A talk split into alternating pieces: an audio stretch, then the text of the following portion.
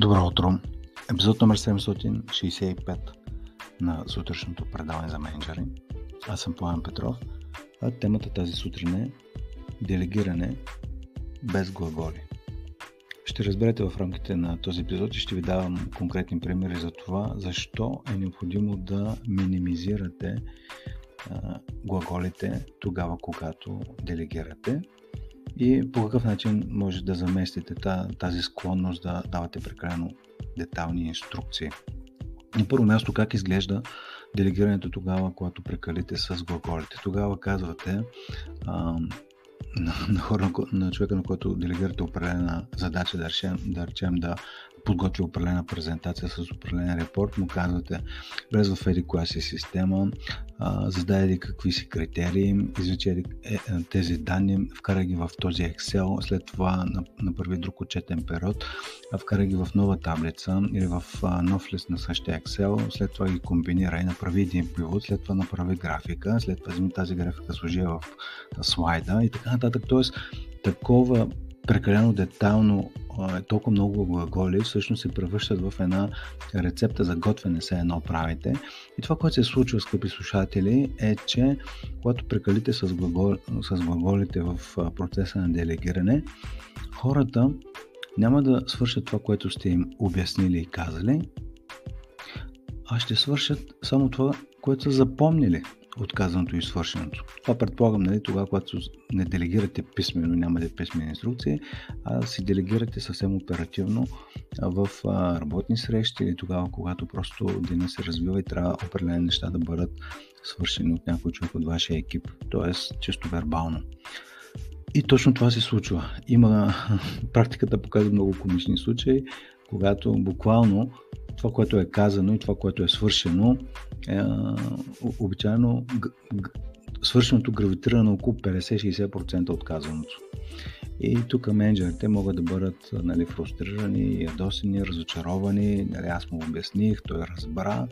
А, само, че той, той ви е разбрал към момента, или по-скоро си е мислил, че ви е разбрал, дал е така нареченото мръсно да. Да, разбраха, но всъщност не е разбрал и не казва, че не е разбрал, защото се чувства неудобно, не иска да изглежда глупо, некомпетентно и така нататък. В резултат на което човек, когато ви върне определена задача, свършена на 50 или на 60%, какво се случва? Случва се класическия пример за обратно делегиране.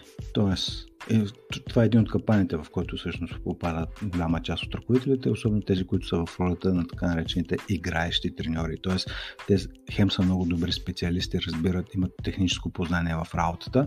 Тогава тези а, играещи треньори влизат в капана да довършат или да досвършат работата, тези 40-50%, които не са свършени както трябва и негативите са в, два, в две посоки, ако довършвате така работата.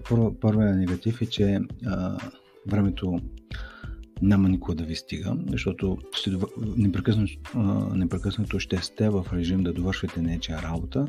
А втория негатив е, че този човек, който ви връща на 50-60% свършена задача, никой няма да се научи в пълнота от А до Я. Тоест тогава, когато има такава склонност.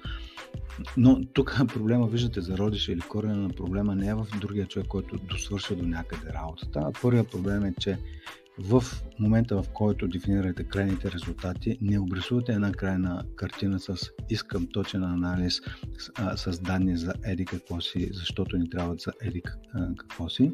Тоест, не обрисувате крайната картина, буквално като картина човека да я види, вече той сам да намери пътя, къде трябва да отвори какви файлове, в какви системи да се логни и така нататък.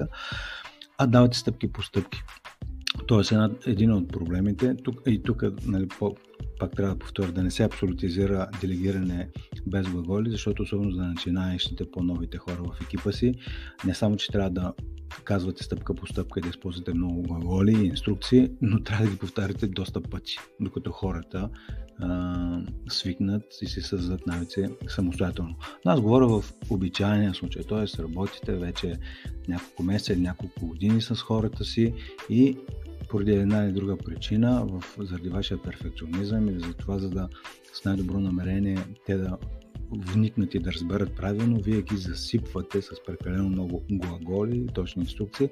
Резултатът от това, както вече казах, е, че те правят не това, което сте им казали, а това, което са разбрали или запомнили от казаното. А, когато има обратно, т.е. това е една от причините да има обратно делегиране, това не е голям проблем, дори да ви върнат на 50-60% задачата, решението тук е всъщност да започнете рамо до рамо да работите така, че човека да си завърши задачката от А до Я. Защо обаче това не се прави? Реално голяма част от ръководителите на екипи, които попадат в капана на играещите треньори, преработват, дори работят в почивките си, овертайм и така нататък. Защо се случва това? Ами защото те краткосрочно виждат, че за да му обяснят на този човек, това ще им отнеме време той няма да ги разбере от първия път и е много по-лесно да довършат работата сами. И, скъпи слушатели, към това бих ви насочил днес вниманието в две основни посоки. На първо място да забележите колко глаголи и детални инструкции давате тогава, когато делегирате. Просто да ги забележите, дали не прекалявате, защото може да а, в момента по начин, по който делегирате, нещата се случват окей. Okay. Но опитайте се да намалите до минимум конкретните инструкции, направи, обади се, провери, пиши ми, обади ми се такива. Не. Просто какъв е идеалният крайен резултат, който имате, т.е. картината на идеален крайен резултат. И второто нещо, на което ще ви поканя да обърнете внимание осъзнато да правите от сега до, може би, до следващия подкаст, който ще бъде някоя друга тема, следващите един-два дена, да речем, тогава, когато се случи този процес на обратно делегиране, т.е. някой ви връща определена задача на 50, 60, на 70% изпълнение, не се изкушавайте да довършвате или да предавате на някой друг. Инвестирайте малко време в това този човек да се научи като това не е на 100% задължително да работите рамо до рамо, както ви казах преди малко, може това довършване да стане с цената на това да дадете малко по-детални инструкции какво трябва да се промени и отново да дадете човека сам да се справя. След това той пак ви връща. Тук сега може да се появи едно такова търкане, а, нали, колебание и това пък е другата причина, поради която менеджерите а, така се хващат на, на този капан на обратното делегиране и, и не, а, не прекарват достатъчно време да дават на време на обратна връзка и инструкции какво да коригират хората им, защото искат да избегнат а, това напред-назад, напред-назад, нали, връщане, връщане, връщане и предпочитат да си свършат сами работата. Но ако предпочитате сами да си свършите работата, а, никой няма да ви стига времето, ще имате неравномерно разпределение на работата в екипа си и реално ще натоварвате с течение на времето едни и същи хора, на които, могат да разчит, на които можете да разчитате, което естествено колкото екипи да, да ги питам дали това е окей, okay, казват не е окей okay, и си мислят, че проблемът е в другите хора, но, скъпи слушатели, проблемът не е в другите хора, проблемът е у вас. Тоест, вие да намалите глаголите на първо място и второ място да се справите с обратното делегиране. Да върнете човека да работи самостоятелно още няколко пъти, докато имате 100% изпълнение или да работите рамо до рамо до финализиране.